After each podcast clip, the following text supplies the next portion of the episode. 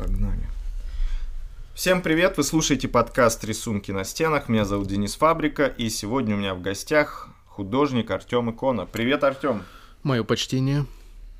Вот это, вот это уже серьезное начало нашего диалога сегодняшнего. Э, Артём, как у тебя дела? Как настроение? Что нового? Рассказывай. Ух, дела бурно обстоят. Много перемен. Каждый день что-то новенькое. Угу. А... Я надеюсь, наши слушатели слышат твою речь, потому что ты очень тихо, так и таинственно рассказываешь о том, как у тебя дела происходят. Все прекрасно записывается, на экране отображается. А, смотри, у меня сразу такой вопрос. Как правильно тебя представлять общественности, да? Потому что я просто сказал, что у меня сегодня в гостях художник Артём Икона, но, возможно, я забыл упомянуть какие-то регалии, и мне стоит об этом сообщить. Или ты поделишься, как лучше представлять тебя? Возможно, у тебя есть четко сформулированное позиционирование по этому вопросу. Мир иконы, он достаточно обширный, и я до сих пор не разработал формулировку для того, чтобы меня представлять определенным образом. Я думаю, что этого достаточно, что ты сказал. Хорошо, а в целом, как ты считаешь, требуется ли художникам как-то выстраивать вот это позиционирование, там, художник перформативного шоу, там, искусства? Определенно точно, потому что людям нужно записать тебя в какую-то категорию. Кто ты? Ты про что? И если у тебя размытая картина, размытое позиционирование, то и люди не понимают, как тебя воспринимать. Я в разных э, ситуациях, в разных событиях, на выставках и перформансах э, по-разному себя представляю. На самом деле это часто зависит от контекста самого мероприятия. Если мы говорим про перформанс, то художник перформативного характера. Там. Если мы говорим про выставку с полотнами, э, художник, который создает там, в таком-то стиле, ну, в, эко, в эко-стиле или в э, стиле архитектурного экспрессионизма. То есть у меня достаточно многоликая э, экосистема э, иконы как искусство. И я, например, в Инстаграме записан как э, художник... Первый эко-арт художник в России. Вот давай об этом чуть-чуть подробнее поговорим с тобой. Что для тебя значит эко-арт? То есть это какая-то специальная техника работы? Интересный вопрос. Просто, допустим, я говорю человеку, что вот сегодня выставка художника Артёма Иконы, он работает в эко-арт стиле, направлении, да? Как, как ты вот обозначаешь для себя это понятие, угу. Раскрываешь его? Можно начать с небольшой истории. История заключается в том, что как я обнаружил, что я эко-арт-художник.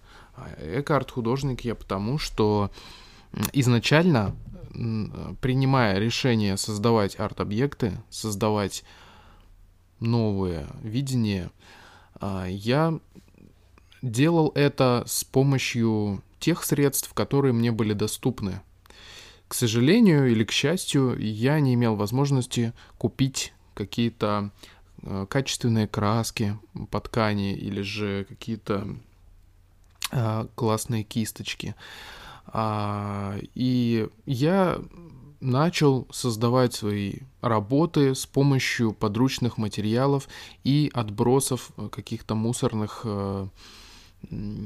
компонентов, да, включая обрезки древесины, включая строительную краску. То есть у меня не было задачи сделать чистое искусство с точки зрения какой-то эстетики. Я его делал из того, что есть, из того, что было. Из подручных материалов. Фактически, да. Начинал я в гараже своего брата. Там была какая-то краска, там были э, большие брусья деревянные. И я посчитал, что это отличные инструменты для работы и выработки своего стиля. То есть все начиналось... Сколько, кстати, когда это все начиналось? девятнадцатый год, март. В две тысячи девятнадцатом году. А предыстория этого да. всего такова, что на самом деле в детстве я э, рос в бедной семье, и у меня было достаточно ограниченное количество игрушек. Ну, у меня был конструктор, я обожал его собирать. Конструктор был из э, нескольких деталей буквально. Он еще был металлический, советский, на болтиках, гаечках. И из этого конструктора я постоянно придумывал новые формы. То есть из одного и того же материала я собирал и пересобирал все новые и новые объекты. Потом это отобразилось уже, когда ты начинал свой путь в мире искусства, правильно я понимаю? А, совершенно верно. А, и еще такой момент, так как я жил и рос в бедной семье, мы мало что выбрасывали, мы все доедали. И вот такой шлейф прошлого, он находит отклик в моем почерке сегодня. Я не люблю выбрасывать. Я почему-то всегда сейчас думаю, как мне трансформировать ту или иную вещь, которая уже вышла из употребления. Будь то бутылка, будь то какой-то... вещь, которую я ношу, может быть, это шорты, может быть, это футболка, может быть, это худи или что-то еще. И постоянно мозг заточен на то, как это преобразовать, трансформировать и внедрить в концепции моих выставок и полотна, в частности. Смотри, но когда ты начинал вот в гараже, и ты сказал, что у тебя там были брусья, краска какая-то, это, возможно, было как из обстоятельств сложено, правильно? Или ты уже намеренно принял решение, что ты будешь работать только с материалами, которые можно переработать и дать им вторую жизнь? И то, и, ту, и другое. То есть так выстраивалась как бы концепция в целом, э, видение твое? Именно. Мне было интересно э, свой ум э, напрячь э, в направлении того, как мне изобрести из э, тех материалов, которые у меня в доступе, что-то новое. И у меня, конечно, была такая канва. Я ездил на... удельный рынок, я там находил какие-то старые бабушкинские, не только военные, винтажные тренчи и плащи. И у меня изначально был перекрест фэшн-культуры, фэшн-индустрии и того искусства, которое я придумывал на ходу, здесь и сейчас. Я нигде не учился. И я это все делал в чистом эксперименте. И благодаря тому, что я много экспериментировал, ошибался э, и э, исправлял, э, у меня создавался свой собственный стиль, который э, стал и многослойным, и в чем-то сложным, а в чем-то очень простым. Настолько простым, что вещь э, итоговая выглядит гораздо сложнее, чем по факту она сделана. Ну, то есть используются такие технологии в создании, нанесении материалов на полотна, которые не всегда очевидны, и ты смотришь и думаешь, вау, это выглядит глубоко, круто, интересно, но технологии там супер простые. Ты сказал, что ты ездил закупаться за винтажными плащами. Ты как-то принципиально подходил к выбору того, ну, с какими будешь ты работать материалами, то есть в форме там плащ, может, рубашки какие-то? Принципиально. Принципиально. С чем это связано? Два момента. Первый момент. Мне э, хотелось создавать большие полотна. Большие полотна — это плащи. То есть создавать какие-то небольшие объекты, что-то а-ля типа футболок и штанов, мне было неинтересно. Я хотел, чтобы человек мог снять со стены арт-объект, на который он сегодня смотрел и вдохновлялся, надеть его на себя и пойти на закрытую тусовку, где собрал абсолютно все внимание. И второй момент — это плотность ткани. ввиду того, что плащи и тренчи, они из достаточно плотных тканей, с ними э, хорошо работать с также плотными фактурами, такими как краска э, строительная, такими как э, штукатурка, ну, что угодно. Все в порядке. Интересно, интересно. А самое главное, что наша запись продолжается, несмотря на то, что пленка барахлит. У меня, пока я вот слушаю твою историю, у меня вот еще есть такой вопрос. То есть ты принял решение, что ты хочешь выражать себя в искусстве, да, связанные с переработкой материалов каких-то, закупкой плащей, работать вот там с брусьями, с кирпичами, в общем, там с краской какой-то строительной. В этот момент, когда ты уже начинал создавать свои первые объекты, ты уже выстраивал какую-то политику, как ты будешь дальше вот существовать вот в этом мире искусства? То есть ты уже планировал, возможно, работу над выставками какими-то, то есть какие-то шаги ты предпринимал, или у тебя не было такой потребности, и ты просто хотел как бы создавать искусство? Хороший вопрос, и я отвечу на него следующим образом. У меня не было стратегии двигать мое творчество в направлении галерейного искусства. У меня была потребность эпатировать, создавать резонансные моменты относительно моей личности как художника. И это не случайно, а это ну, некая компенсаторная история психи- психологическая. То есть у меня мотивация была на самом деле э, делать э, так, чтобы перестать быть удобным для людей, мне нужно было в другую крайность уйти. И из-за того, что я ушел вот в эту другую крайность, в дальнейшем я начал сам для себя уже понимать, что это выглядит интересно, это выглядит там где-то, за, где-то может быть, непредсказуемо, где-то загадочно. То есть для тебя, как для художника, не принципиально сотрудничество с кураторами, с галереями, то есть у тебя нет потребности в том, чтобы быть представленным, не знаю, на какой-то площадке, чтобы галерея занималась уже выстраиванием тебя как художника. Вот если мы сейчас, в момент сейчас переносимся, и отвечая на вопрос сейчас, я тебе скажу так. Не так давно я делал э, много инициатив в направлении э, работы с галереями. Угу. Э, конкретно я хотел э, начать работать с какой-то галереей на постоянной основе, чтобы она помогала мне продвигаться. Я потратил немало сил, времени на это. Я писал, отправлял письма в российские галереи в основном. Это Москва и Петербург.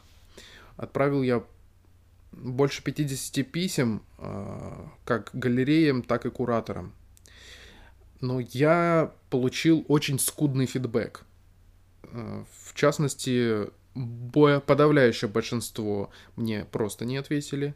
Кто-то мне ответил, посмотрел и потом затих. Кто-то мне сказал, все классно, супер, но вы не формат, мы не работаем с таким искусством, например.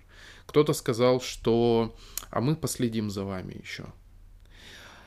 И чуть позже я, на самом деле, столько сил потратил на это и немножко разочаровался, расстроился, потому что я чувствую, что делаю что-то передовое, что-то новое и актуальное в наше время. Но... Не так давно, недельки полторы-две назад, я задал вопрос, а кто на самом деле судьи. главный? Кто а... судьи, да? А кто главный, художник или галерея? Вот у меня создалось впечатление, что в России главный — это галерея. Но что будет делать галерея, если не будет художников? Хороший вопрос, кстати.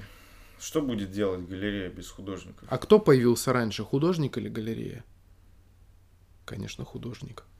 Еще в древности люди пытались запечатлеть свои, э, свой быт, да. в наскальной живописи.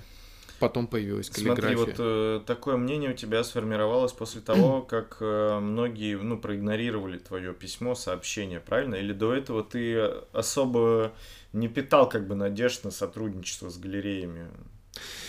Я уже в какой-то момент почувствовал, что имею достаточно фундамента в своем творчестве, чтобы начать сотрудничать с галереей.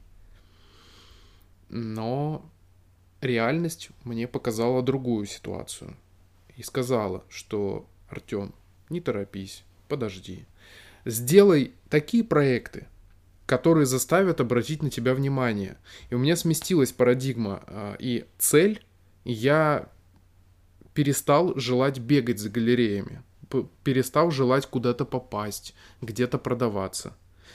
У меня появилось желание создавать настолько резонансные выставки и перформансы, за счет которых галереи будут сами ко мне приходить и говорить: Артём, мы хотим с вами сотрудничать. И я уже буду выбирать, с кем сотрудничать, а с кем нет. Как думаешь, сколько потребуется времени на вот реализацию этой задумки? Сколько угодно. Я решил, что я буду делать все в своем темпе, в своем ритме, никуда не спешить. То есть нет такого, как вот я иногда смотрю на местных художников, они как-то достаточно часто мелькают, у них часто свои персональные выставки, то там, то здесь, вот они иногда одни и те же, правда, показывают работы, но они как будто стараются присутствовать вот в медиаполе. Угу. Как я понимаю, у тебя нет такой задачи и цели, и у тебя как бы уже выстроена тактика работы, да, вот по тому, как ты будешь присутствовать и заходить в медиа. То есть тебя это, в принципе, не интересует, получается, сейчас ты сконцентрирован на том, чтобы просто делать какие-то качественные, интересные вещи, и не раз, и не важно, сколько раз они будут происходить в год. Правильно я понимаю? В целом, да, ты правильно меня понял. Конечно, мне важно присутствовать в медиаполе, потому что если я не буду в нем присутствовать, то это искусство буду видеть только я, еще пара человек, ты, например. Нужно присутствовать на медиа в медиаполе. И хорошо, что ребята двигаются в таком ключе, они делают свои выставки, они пробивают себе дорожку, это правильно. Другое дело, хочется ли мне это делать ради того, чтобы просто присутствовать? Нет. Мне хочется каждую выставку, каждый перформанс прорабатывать и делать его настолько интересным, инновационным, вкусным, чтобы Моё это было, слово. чтобы чтобы это было э, цепля... цеп... цепляющим, ну это было актуальным, это было важным в какой-то степени, чтобы люди выходили после этой выставки и в... еще могли ее вспоминать, а возможно выходили уже другими людьми, что-то переосмыслив, что-то пере осознав другое. Были у тебя вот за то время, сколько ты занимаешься уже искусством, такие выставки или перформансы, когда ты создавал, потом получал обратную связь от гостей мероприятий своих? Ну, какие-то восторженные, возможно, или наоборот, люди не понимали, что ты делаешь, что происходит? Было и то, и другое. А, ты знаешь, было такое, что я сам для себя закладывал а, хорошие смыслы, хорошие в смысле масло такое получается. А, ну, это интересная игра, а, интересный а, медиум, который я исследовал. А, интересно не только для меня, но и в целом для людей. И вот, например, на Дягилевском фестивале я делал перформанс, на котором я практически не получил фидбэка. Хотя он по содержанию своему, этот перформанс, был наиболее глубоким из того, что я уже делал. Как думаешь, почему не случилось обратной связи на этом фестивале? Я думаю, потому что а, зритель видел только визуальную часть. Она была достаточно зрелищной, в то же время процессной. И отсутствовал для зрителя отсутствовал контекст. Он не видел смысла. И ты не объяснял? Я не объяснял, потому что у нас э, были определенные рамки, э, в которых нужно было выстраивать перформанс на фестивале. И тот смысл, который я туда заложил, возможно, был слишком радикальным. Но мне порекомендовали не, не делать это нарочито, не показывать это вот... А что там такого было, что тебе рекомендовали не показывать? Ну, перформанс строился таким образом, что я в нем переосмыслил вообще отношение к религии, да, то есть я немножко ее по касательной затронул. В частности, я раскрывал там, как это называть, обряд причастия. То есть я делал обряд причастия, когда человек в церкви приходит и хочет прикоснуться через плоть и кровь, то есть через хлеб и вино к Богу, тем самым как бы стать к нему ближе.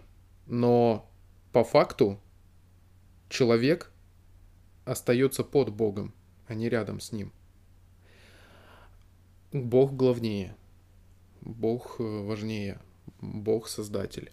А у меня была задача сделать так, чтобы люди прошли процедуру причастия и поняли, что они и есть создатели. Они по образу и подобию Бога созданы. Все в руках человека. И там я делал а, полотна, которые разрезал на куски, складывал их в конверты, и человек мог причаститься через этот фрагмент полотна. Люди не поняли твою задумку. Абсолютно. Но я и не объяснял. Они бы, может быть, и поняли. Угу. А были примеры, когда после там твоих шоу подходили, говорили: вау, это что-то необычное, новое, интересное, там какие-то позитивные реакции? Было много обратной связи по первой выставке. Было... Что за выставка была? Была выставка а, наизнанку.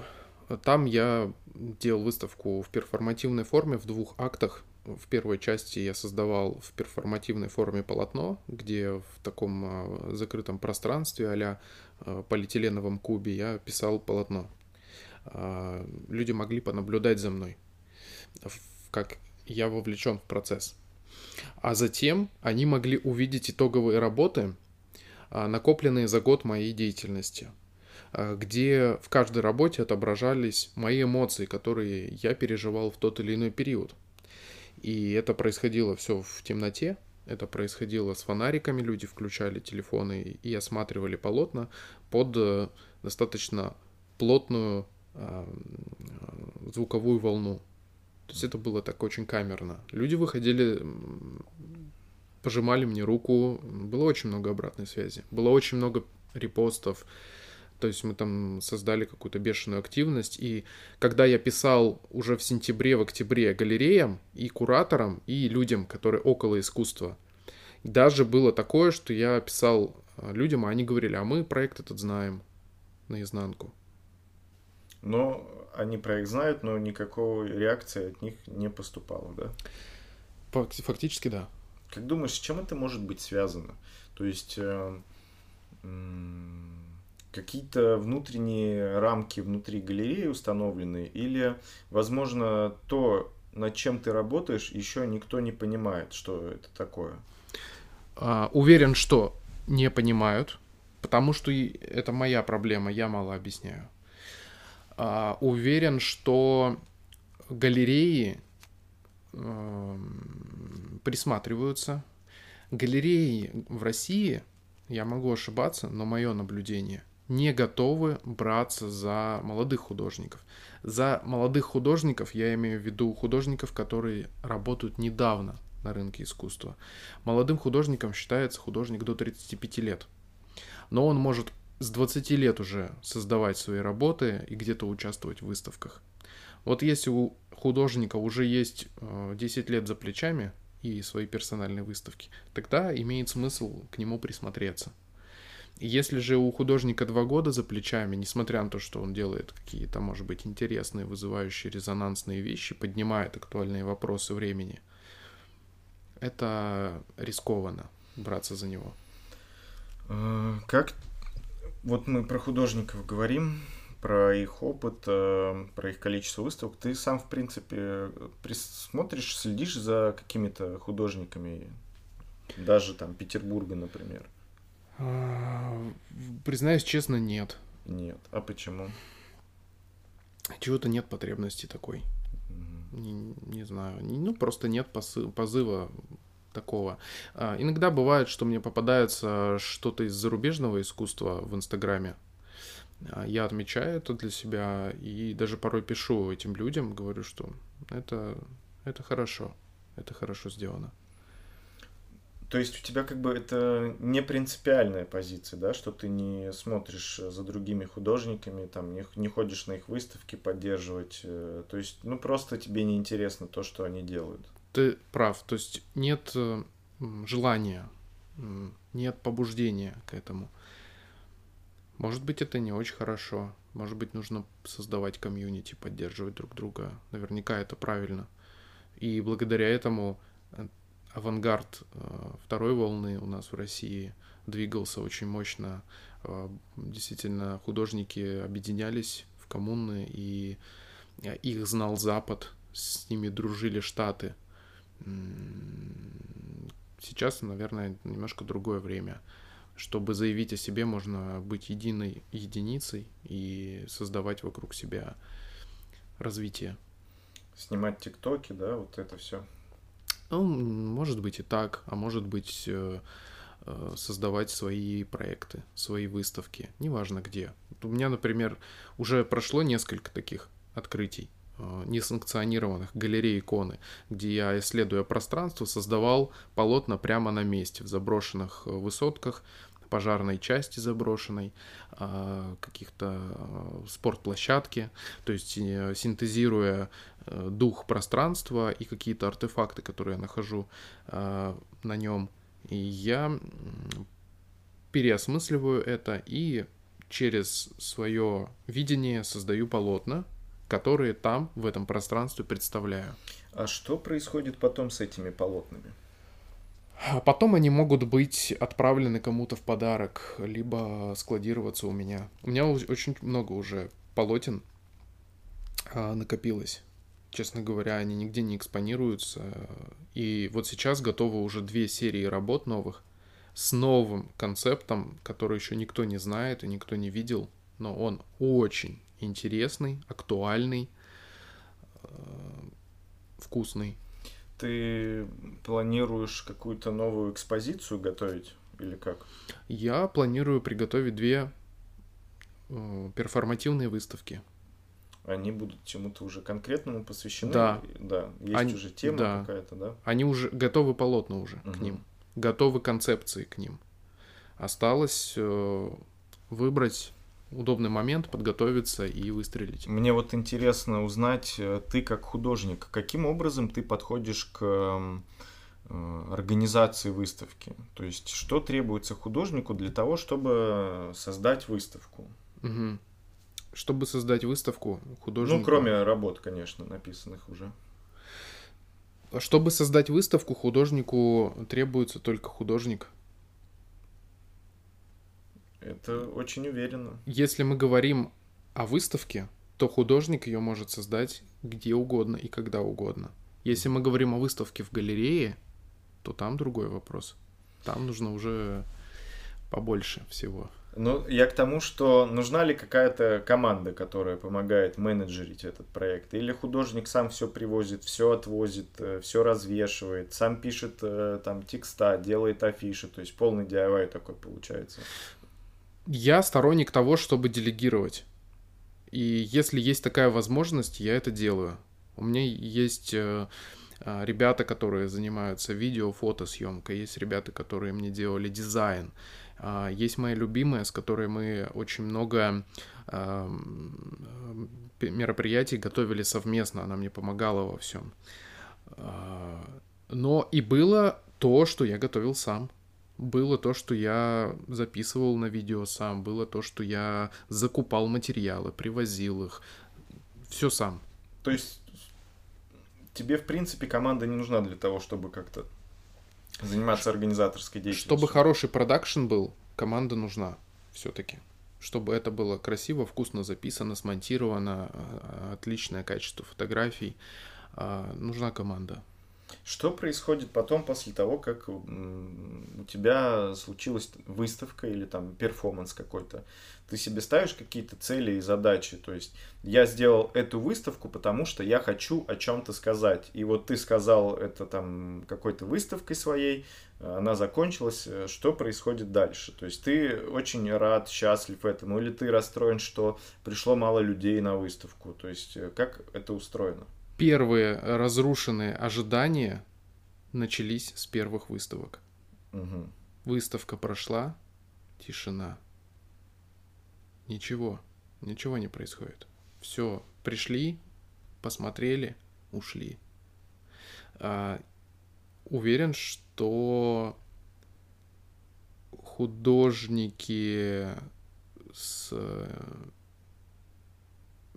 еще без плотного имени. Это не демотивирует то, что прошла выставка и ничего не случилось? Это отрезвляет. Mm-hmm. Не нужно строить ожиданий, никаких иллюзий. Нужно точно, четко понимать, зачем ты это делаешь.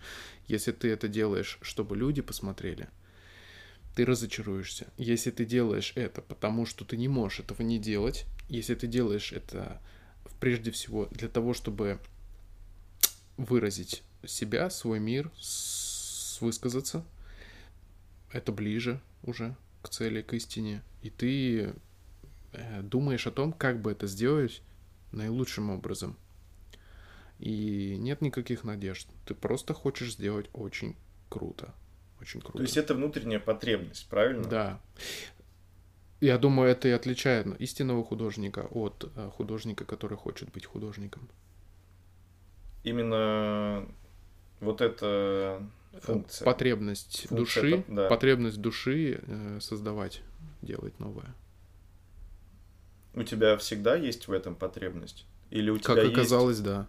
Как оказалось, да. То есть ты постоянно в процессе написания новых работ находишься? Не всегда. Сейчас у меня период, когда я почти каждый день работаю и на подработках, и по-разному. Тяжелый период, но он мне нужен определенным образом. Его нужно прожить. А бывали не тяжелые периоды, возможно? Бывали периоды, когда... Да, на самом деле, если мы говорим про мою карьеру художника, то... Мы про нее и говорим.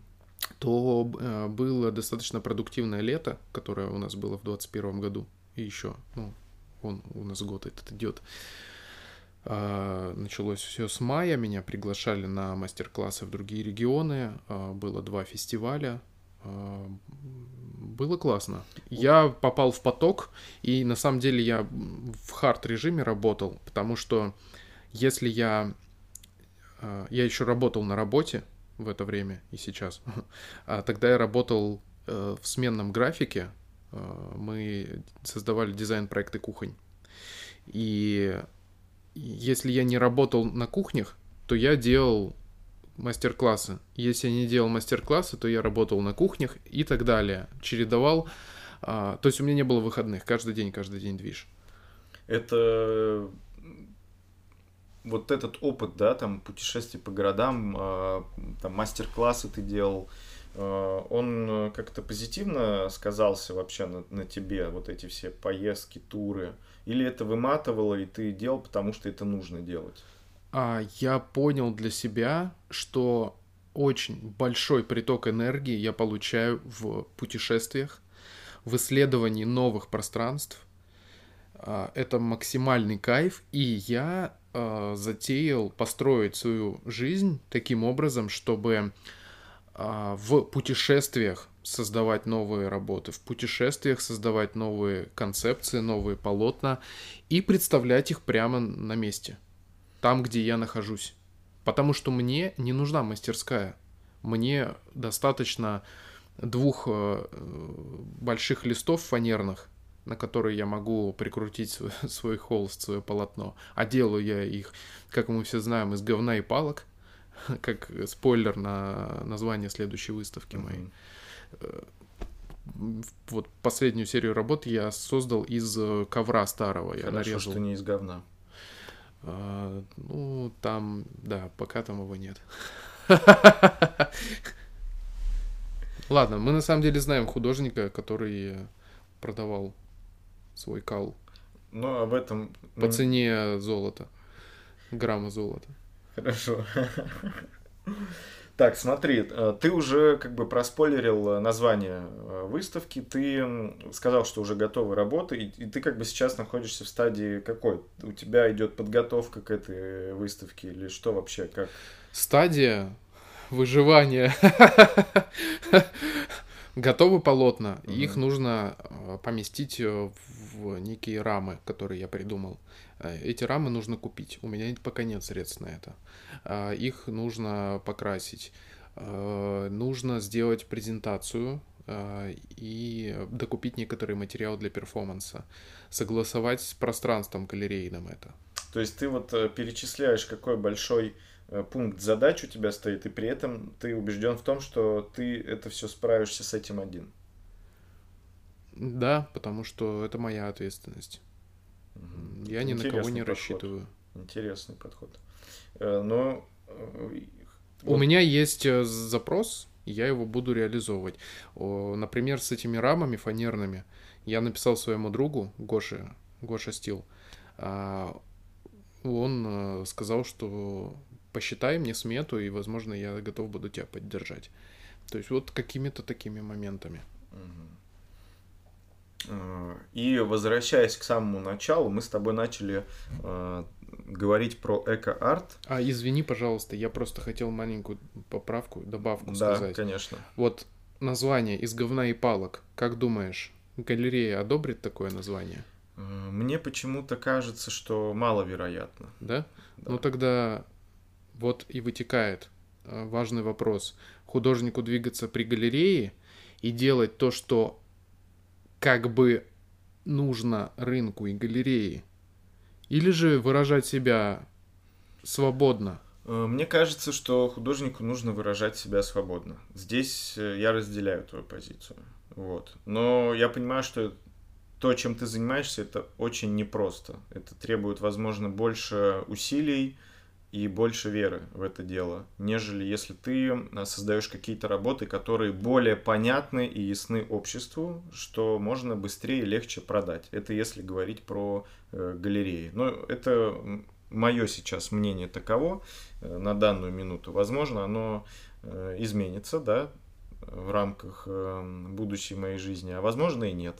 Такой вот ответ. Убежден в том, что потенциал э, продукта, который э, может опережает время э, и не попадает в, сейчас, в данный момент э, в, в понимание людей, потенциал его в разы, десятки, может быть, сотни раз выше, чем продукт, который ты создаешь для людей, которые это поймут. Потому что это уже есть, и в этом уже есть конкуренция. Мне кажется, все дело в том, что люди, многие люди не понимают, что ты делаешь, и они не понимают, как с этим работать, и как в конечном итоге они могут заработать на этом, как они могут это применить и в каких обстоятельствах. У нас был с тобой один хороший, классный опыт, когда мы создали выставку совместно со Вкусвиллом, если я не ошибаюсь, в начале марта или в конце марта две тысячи двадцать первого года. И вот очень важно, когда маркетологи разных брендов, они понимают и видят потенциал в художниках, и неважно, молодой это художник или не молодой, они четко понимают, да, это очень интересный продукт, и он очень классно транслирует наши ценности. Но мне кажется, нам в какой-то степени повезло, потому что маркетологи Вкусвилла, э, они, возможно, на шаг или несколько шагов впереди были других маркетологов, и э, за что им большое спасибо, что они согласились с нами посотрудничать. И моя потребность как куратора была на тот момент создать выставку в, не в галерее, не в каком-то арт-пространстве в Тысячном, да, мне хотелось, чтобы это было в месте, где постоянно приходят люди и могут увидеть что-то интересное, да, искусство, как-то вдохновиться им. Поэтому я считаю, что это был классный э, опыт, да, там кейс, как говорят люди. Я рад, что это случилось, потому что мне кажется, сейчас система, она как бы меняется, должна происходить какая-то трансформация между тем, как должны сотрудничать галереи, художники и бренды. Я топлю за то, чтобы все это менялось, видоизменялось и упрощалось, то есть... Это, если кому-то интересно, что я думаю на этот счет. Вот. И поэтому название «Из говна и палок», оно сто процентов будет вызывать острую реакцию, э, возможно, у галеристов, у галерей, там, да, всяческих, и кураторов в том числе, там, арт-критиков всяческих, но... Как ты говорил, это делается по внутренней потребности, а не по потребности обстоятельств. Поэтому, возможно, мнение третьей стороны абсолютно неинтересно, что там кто думает по поводу названия. Это вот что касается, да, названия. В целом, есть еще у меня мысли, что люди, которые...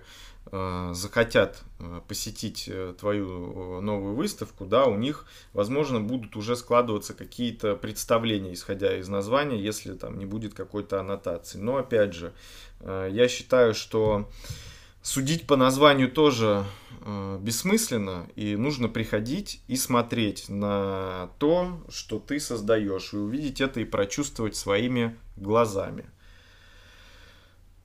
А мне бы хотелось повеселиться. Так э, суть в этом в жизни, мне кажется, и есть э, веселиться и получать наслаждение.